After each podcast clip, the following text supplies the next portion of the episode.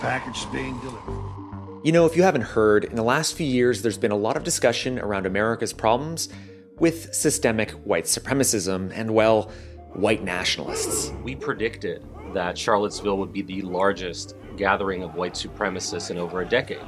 Um, and unfortunately, we were right. Jews will not replace us! Jews will not! Everybody remembers that day in Charlottesville and the problems with the far right we've seen since, especially during this 2020 election season.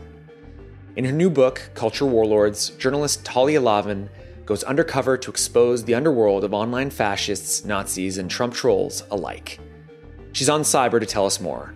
I'm Ben Makuch, and enjoy the show.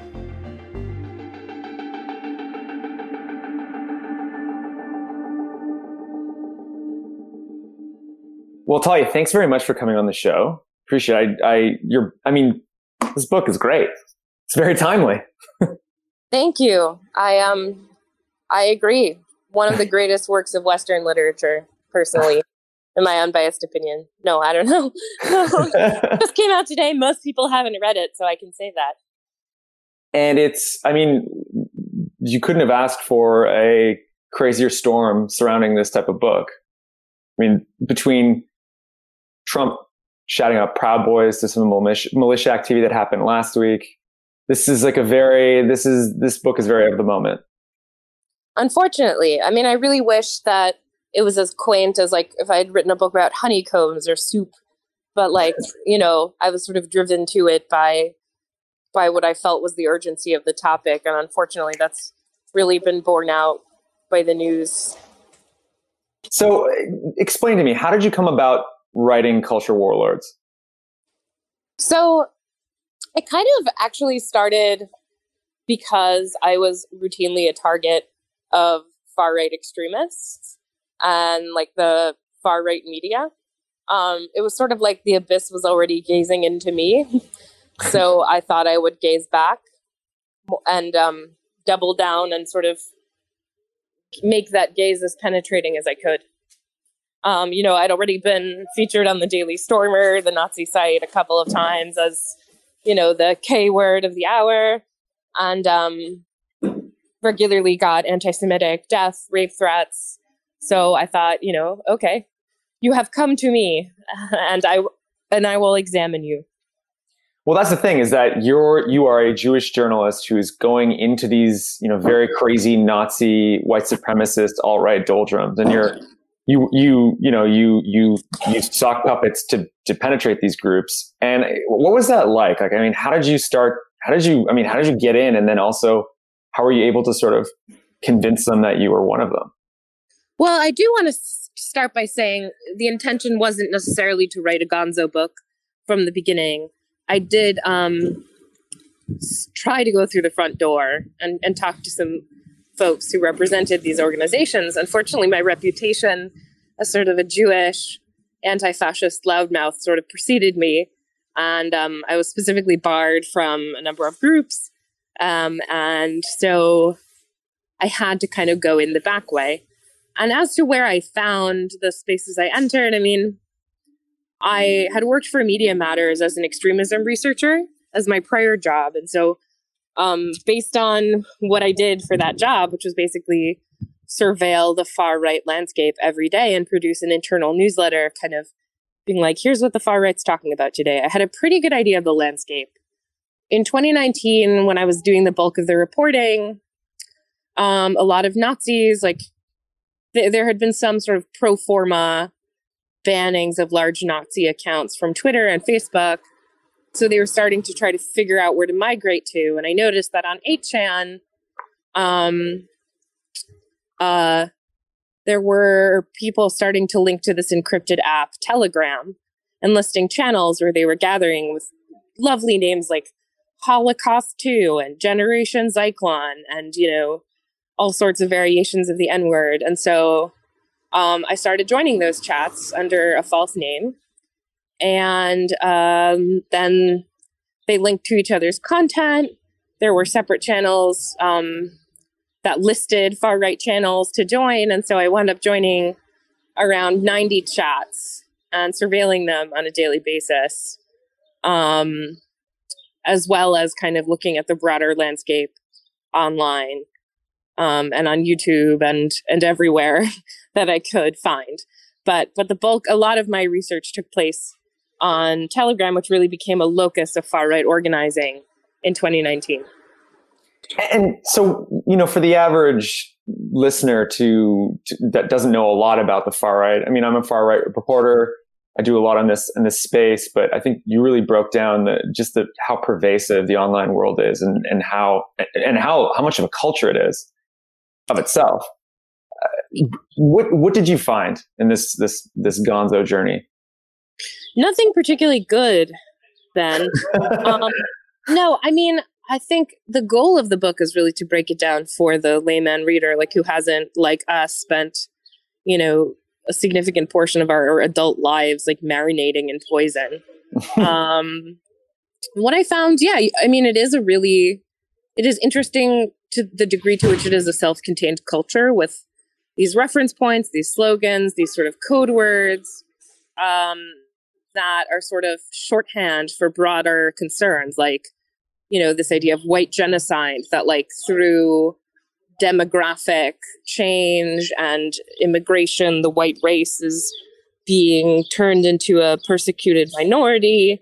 Um you know one of the shorthands that sort of haunts me and was the like name of several chats was um make america 110 so uh there's this really specious statistic i actually looked at a breakdown of it it was just totally false, but it's this idea that Jews have been kicked out of 109 countries and uh, they want to make America the 110th and make it Judenrein. Um, so, you know, that was a really a concept that I encountered. You know, there's a lot of exchanging of texts. Um, you know, Mein Kampf and the Turner Diaries, stuff you might expect, but also phrenological texts from the 19th century and, you know, um, Siege.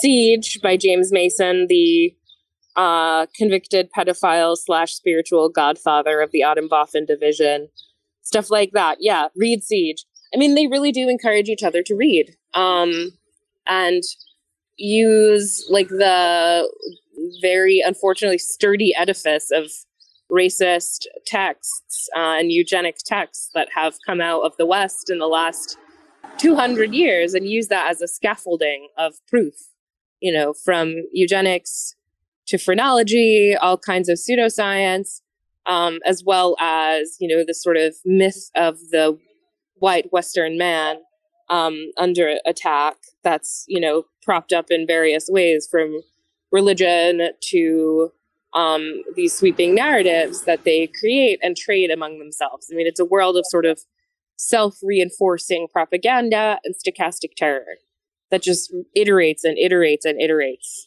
in these spaces of radicalization.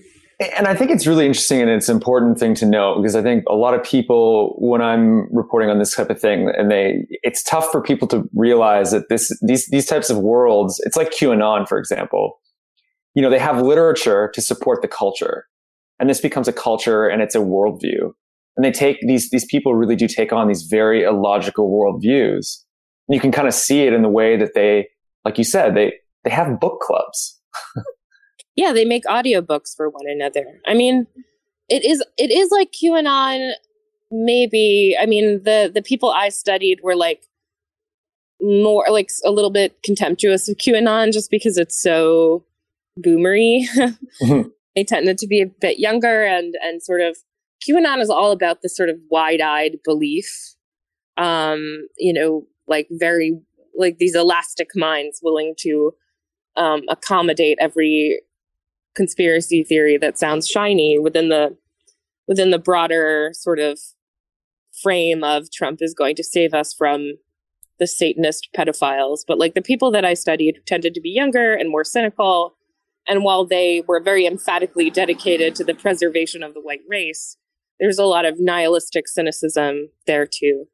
Um, mm-hmm. So yeah, it is like QAnon and the sort of elaborateness of the worldview and the the carapace that gets built to sort of accommodate it um, and also insulate it against you know people who would dare to assert such things as Nazism is bad. Um, but it, it is a little bit, it does differ from QAnon a bit, like the specific sort of online white power movement that I was looking at. Eh, did you ever find that? Because obviously, the moment that we're in right now, at least in the last, I'd say probably since the founding of Iron March in 2015, which is, you know, in shorthand, it's it's a sort of Nazi Facebook, Twitter slash encrypted messaging group that that spawned a lot of these these whole ideologies and, and groups. Did you ever find that there was a there was a, something about right now and this moment that is producing this type of thinking? Well, I think Trump is a big part of it. I mean, you kind of he's the elephant in the room in a sense. Um, I think his sort of open white nationalism in the 2015-2016 campaign season and then subsequent victory against all odds or whatever was um, really a huge shot in the arm to this this uh, movement that really can't be overstated. I mean, there were all these triumphant headlines. There was widespread rejoicing in these sort of s- swampy corners of the internet that were rife with racial slurs.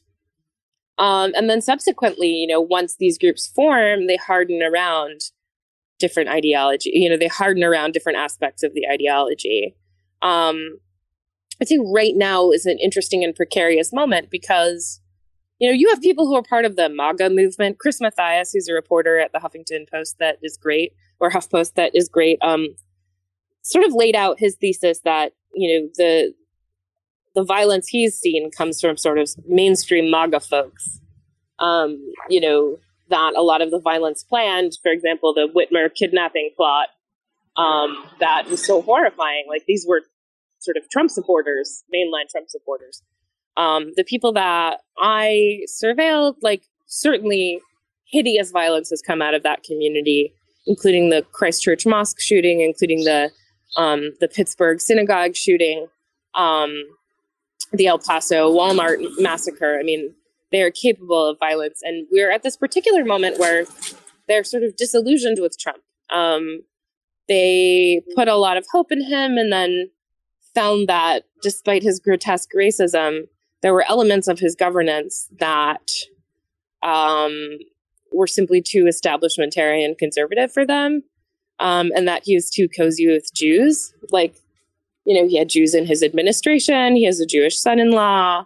He had allowed his white daughter to be corrupted by by the Jews, um, and so there's a move away from electoralism, you know, and attempting to infiltrate the GOP as like straightforward white nationalists without covering or apologizing for it or even being covert.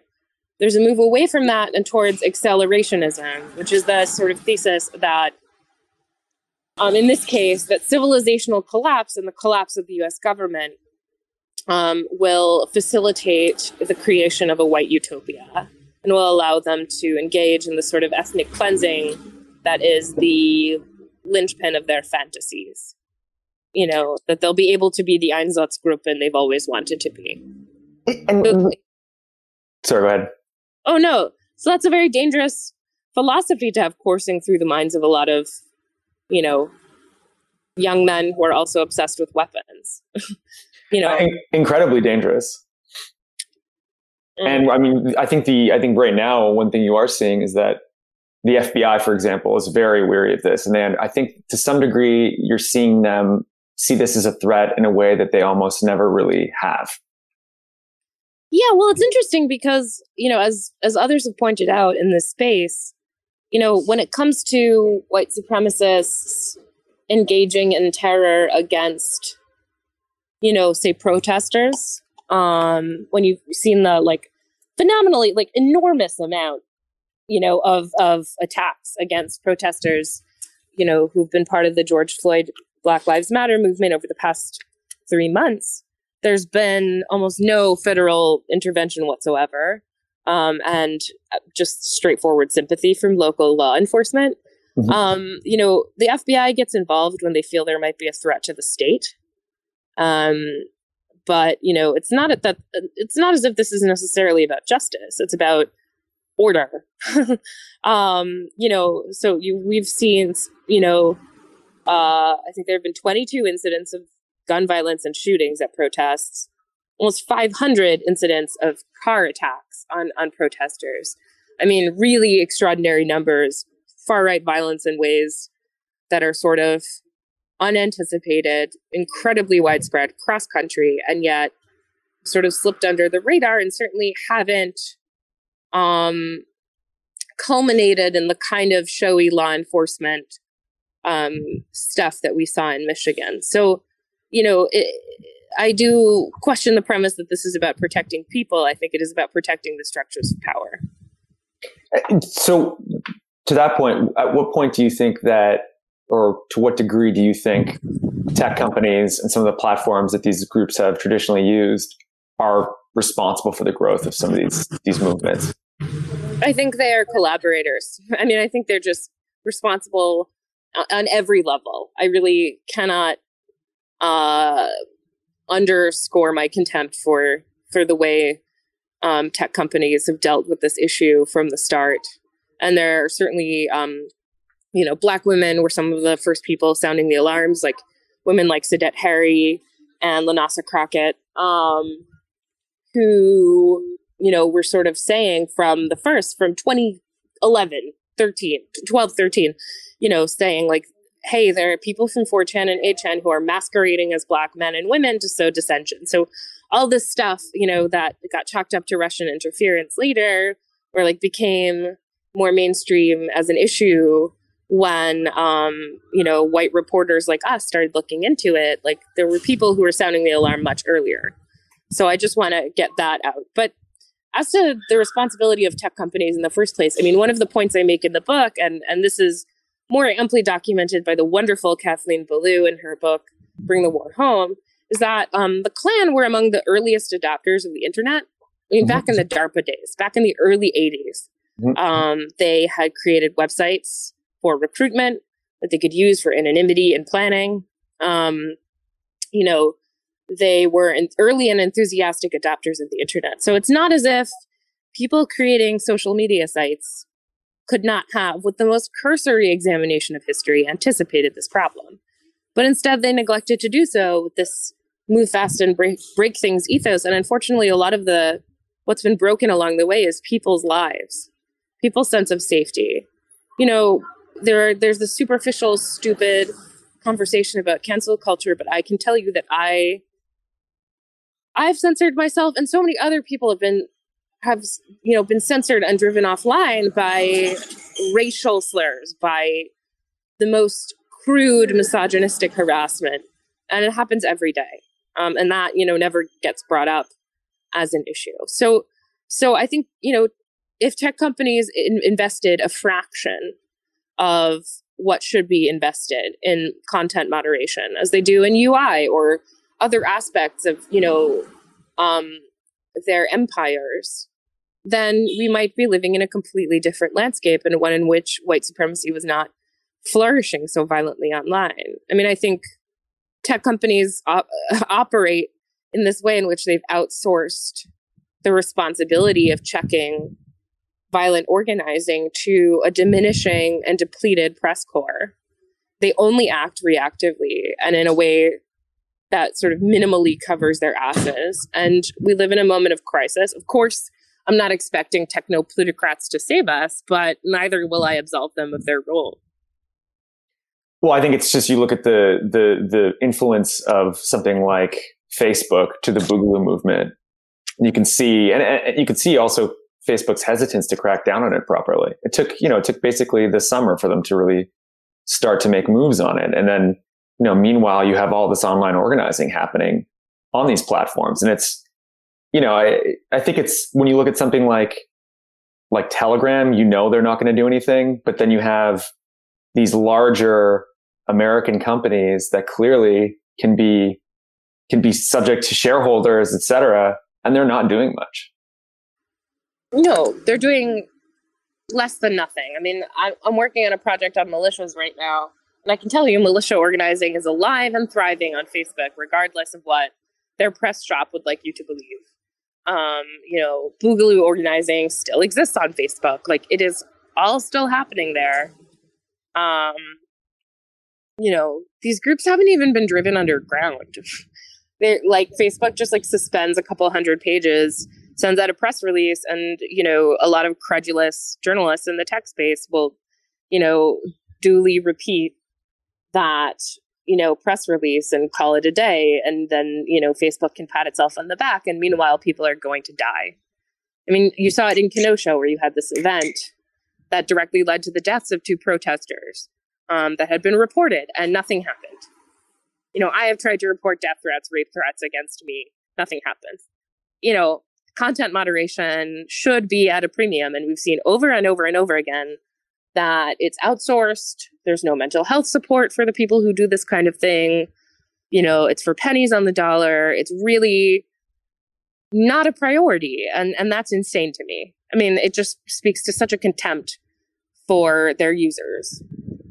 You know, we know already that we're cattle being sold for data, but, you know, it would be nice at least to be fed some good grain and have the poison taken out of it and not to mention, I mean, it, it's pretty rich when you know people like yourself and journalists and people of color and trans people have received endless death threats on on platforms like Twitter, and yet, yet when you when when people make jokes about President Trump dying of COVID nineteen, it's it's become an issue, and then the, the the company takes action.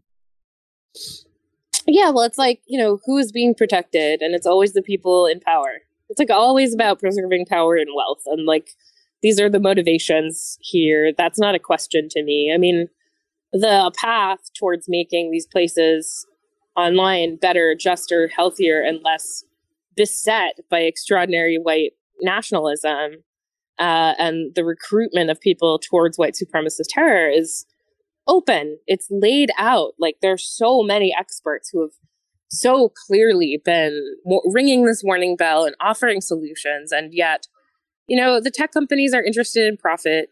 They're interested in selling our data to the cops. And you know they could not telegraph the fullness of their contempt more richly and, and, and fully. And so you know i really think if you're looking for someone to offer absolution to the tech companies i am not that person Well, thanks a lot, Tali, for being on the show. I appreciate it. And everyone should go out and read Culture Warlords. Yeah, you know, greatest work in Western literature. Move over Herman Melville. found quaking in his grave. Um, no, but it's um, I worked really hard on it. I I uh, exposed myself to some truly horrendous stuff so that you wouldn't have to and um, it's available on audiobook and kindle and amazon and your local bookstore. So please do go give it a read if you can. Thanks so much ben thanks so much.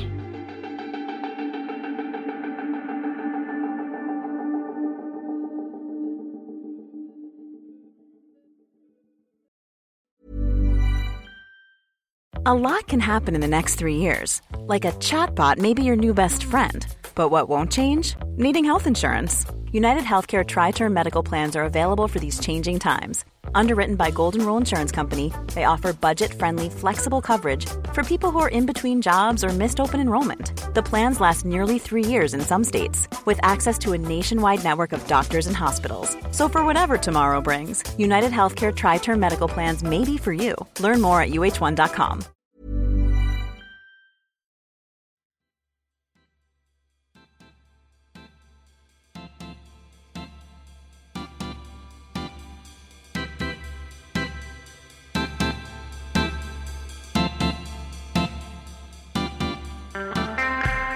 Hello, hello, Ben. How are you? Lorenzo, Lorenzo. Okay, let's get right into this this Cyber.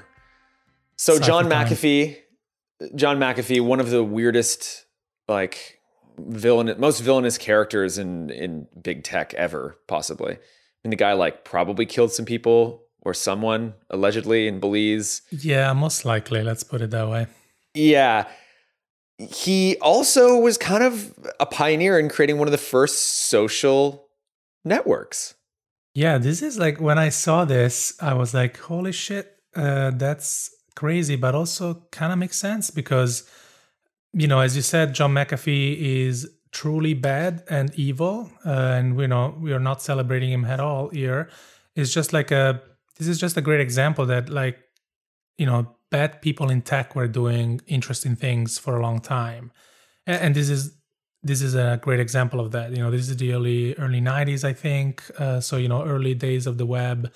And he had the great idea of creating some sort of a chat social media you know a hybrid of a chat app and social media when when this was really not um, something that people were doing. Um, and you know as much as john mcafee as we said is a really bad person he was definitely a person that especially back then had a good eye for business um, you know the He did. mcafee yeah the mcafee anti- antivirus is called is still called mcafee because he had the eye of um, you know starting an an antivirus business when um, when it wasn't really that uh, popular of an idea. Um, so yeah, this is a great story. I think uh, it's a classic Ernie Smith story. You know, he's he's great at going back into the archives and pulling out amazing forgotten or overlooked stories. Definitely worth a read. Definitely. And I should add, I don't know if I've ever told you this, but I spent, I think, seven hours with John McAfee in 2013.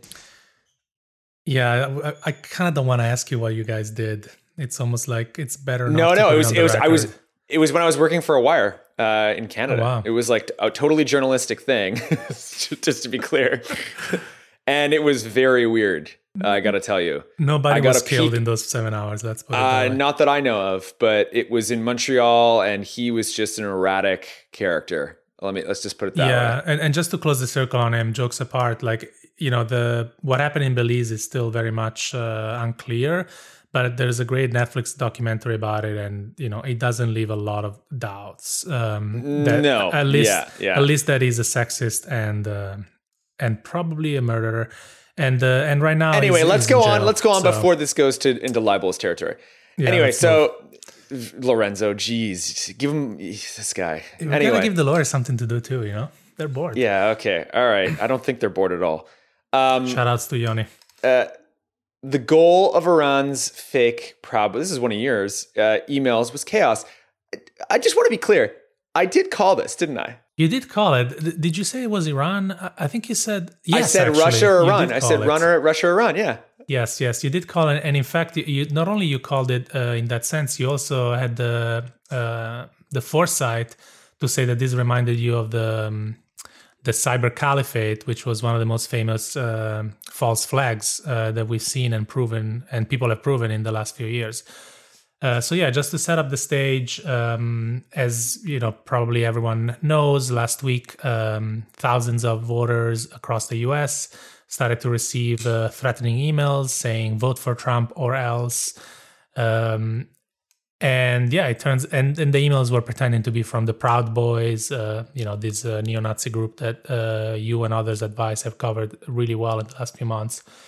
Um, but yeah, fast forward to only three days later, and uh, the U.S. government was like, "Well, actually, no, it wasn't the Proud Boys; uh, it was Iran," which was a great uh, example that when governments want, they can do attribution very quickly, and you know we have no evidence yet uh, behind this claim.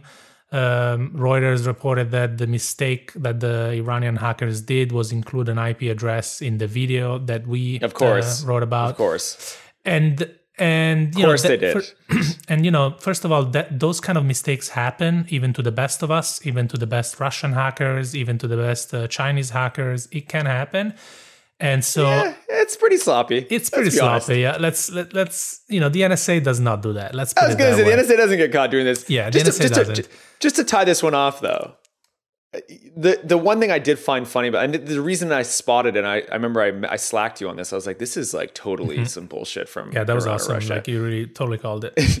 And t- to be honest with you, the reason it was, it, I thought of it that way because it reminded me of how shitty that one, that first one was. Mhm. It's just such a shit. Yeah, It shows that these people have, whoever did this, has almost zero understanding of of American culture. yeah, exactly. It's almost like it's got it's got like a parodied version of what they think American culture like like this wouldn't get found, you know, found out. Yeah. And and that's like like like the Proud Boys are going to come to your house and fuck you up. Like I, listen, I'm not going to defend the Proud Boys and that's such a terrible place to be, but like they're not going to do that. you know, yeah, like, yeah. I'm Yeah, sorry. I, so I think it was anyway. uh, it was pretty sloppy overall, but like it got it got some impact, and maybe that's all they wanted. You know, I think the the person probably that came up with this, that who had this idea, is gonna get a raise because this had. Do you? I don't know because it's also like it raises the specter against Iran, and at a time when like you know Biden wins, they're gonna come back and be like, "What the fuck, man?" And Well, Iran's like yeah. under crushing sanctions; they really can't afford to have any more. yeah, maybe. so I, I don't know. I'm not. I'm not convinced this is a smart move. Period. I think it's. yeah. It would be smart if it actually worked, and someone like I don't know, like from the perspective of an aggressor state to the United States, like someone burns down a. Uh, Mm-hmm. Yeah, a voting right. poll or something Yeah, I like think that. time but will This tell. is, Time will tell. Yeah. Yeah. Anyway, so this next one, it's this is a viral hit from Matthew Gault, friend of the show. Shout Matthew. Gault. Great job. He's, he's been doing a great job. He has. He's been killing it. Uh, he had this amazing story about, and it's such a honestly, this is a question that I've been fielding from people constantly who keep asking me, like, what do you think's going on with Mhm. America right now? Is is a civil war coming? And this one is, is the US already in a civil war? Now I love the reporting on this. It's sort of a look at like experts who've weighed through data points other civil wars in the past few years and how they kind of you know they kind of they they calibrate to things like Syria and some of the the unrest that happened before the uh, war actually war actually happened and and actually looking at sort of comparing that to some of the unrest that's been happening in the United States and I think it is very similar. I'm going to be honest with you. Like from my perspective, it's not. This is why the the recent you know last the last summer and the unrest that's come from especially the far right and, and you know Mhm. the protests.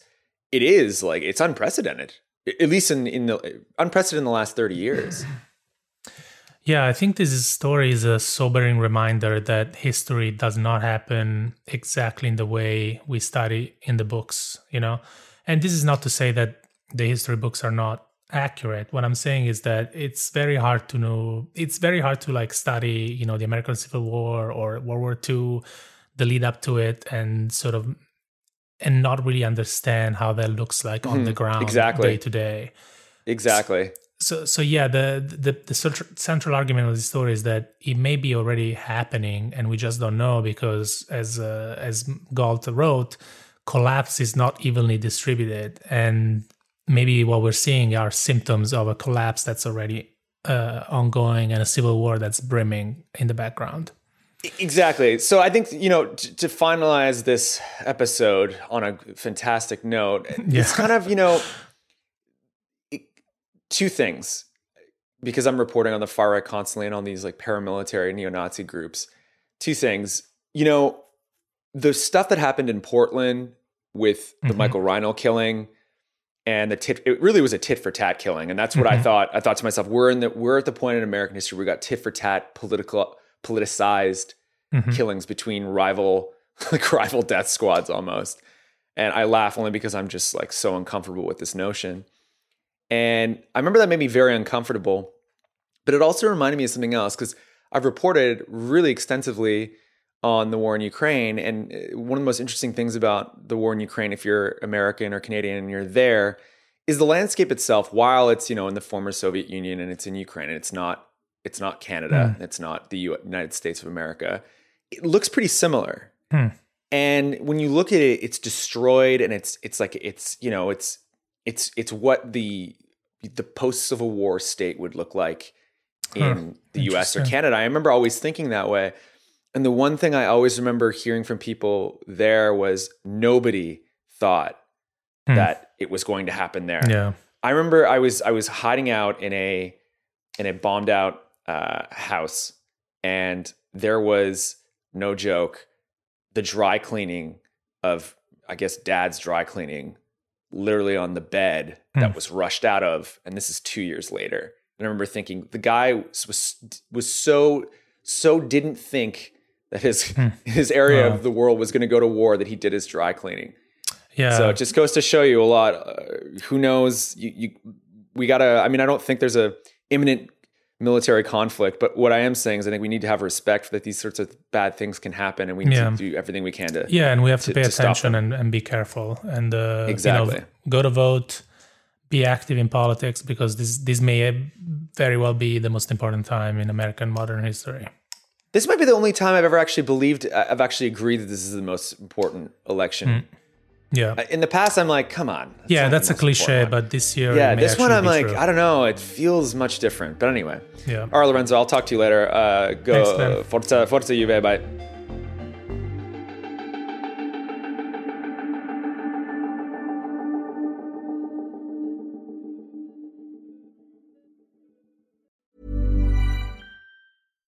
Hey, it's Paige DeSorbo from Giggly Squad. High quality fashion without the price tag. Say hello to Quince.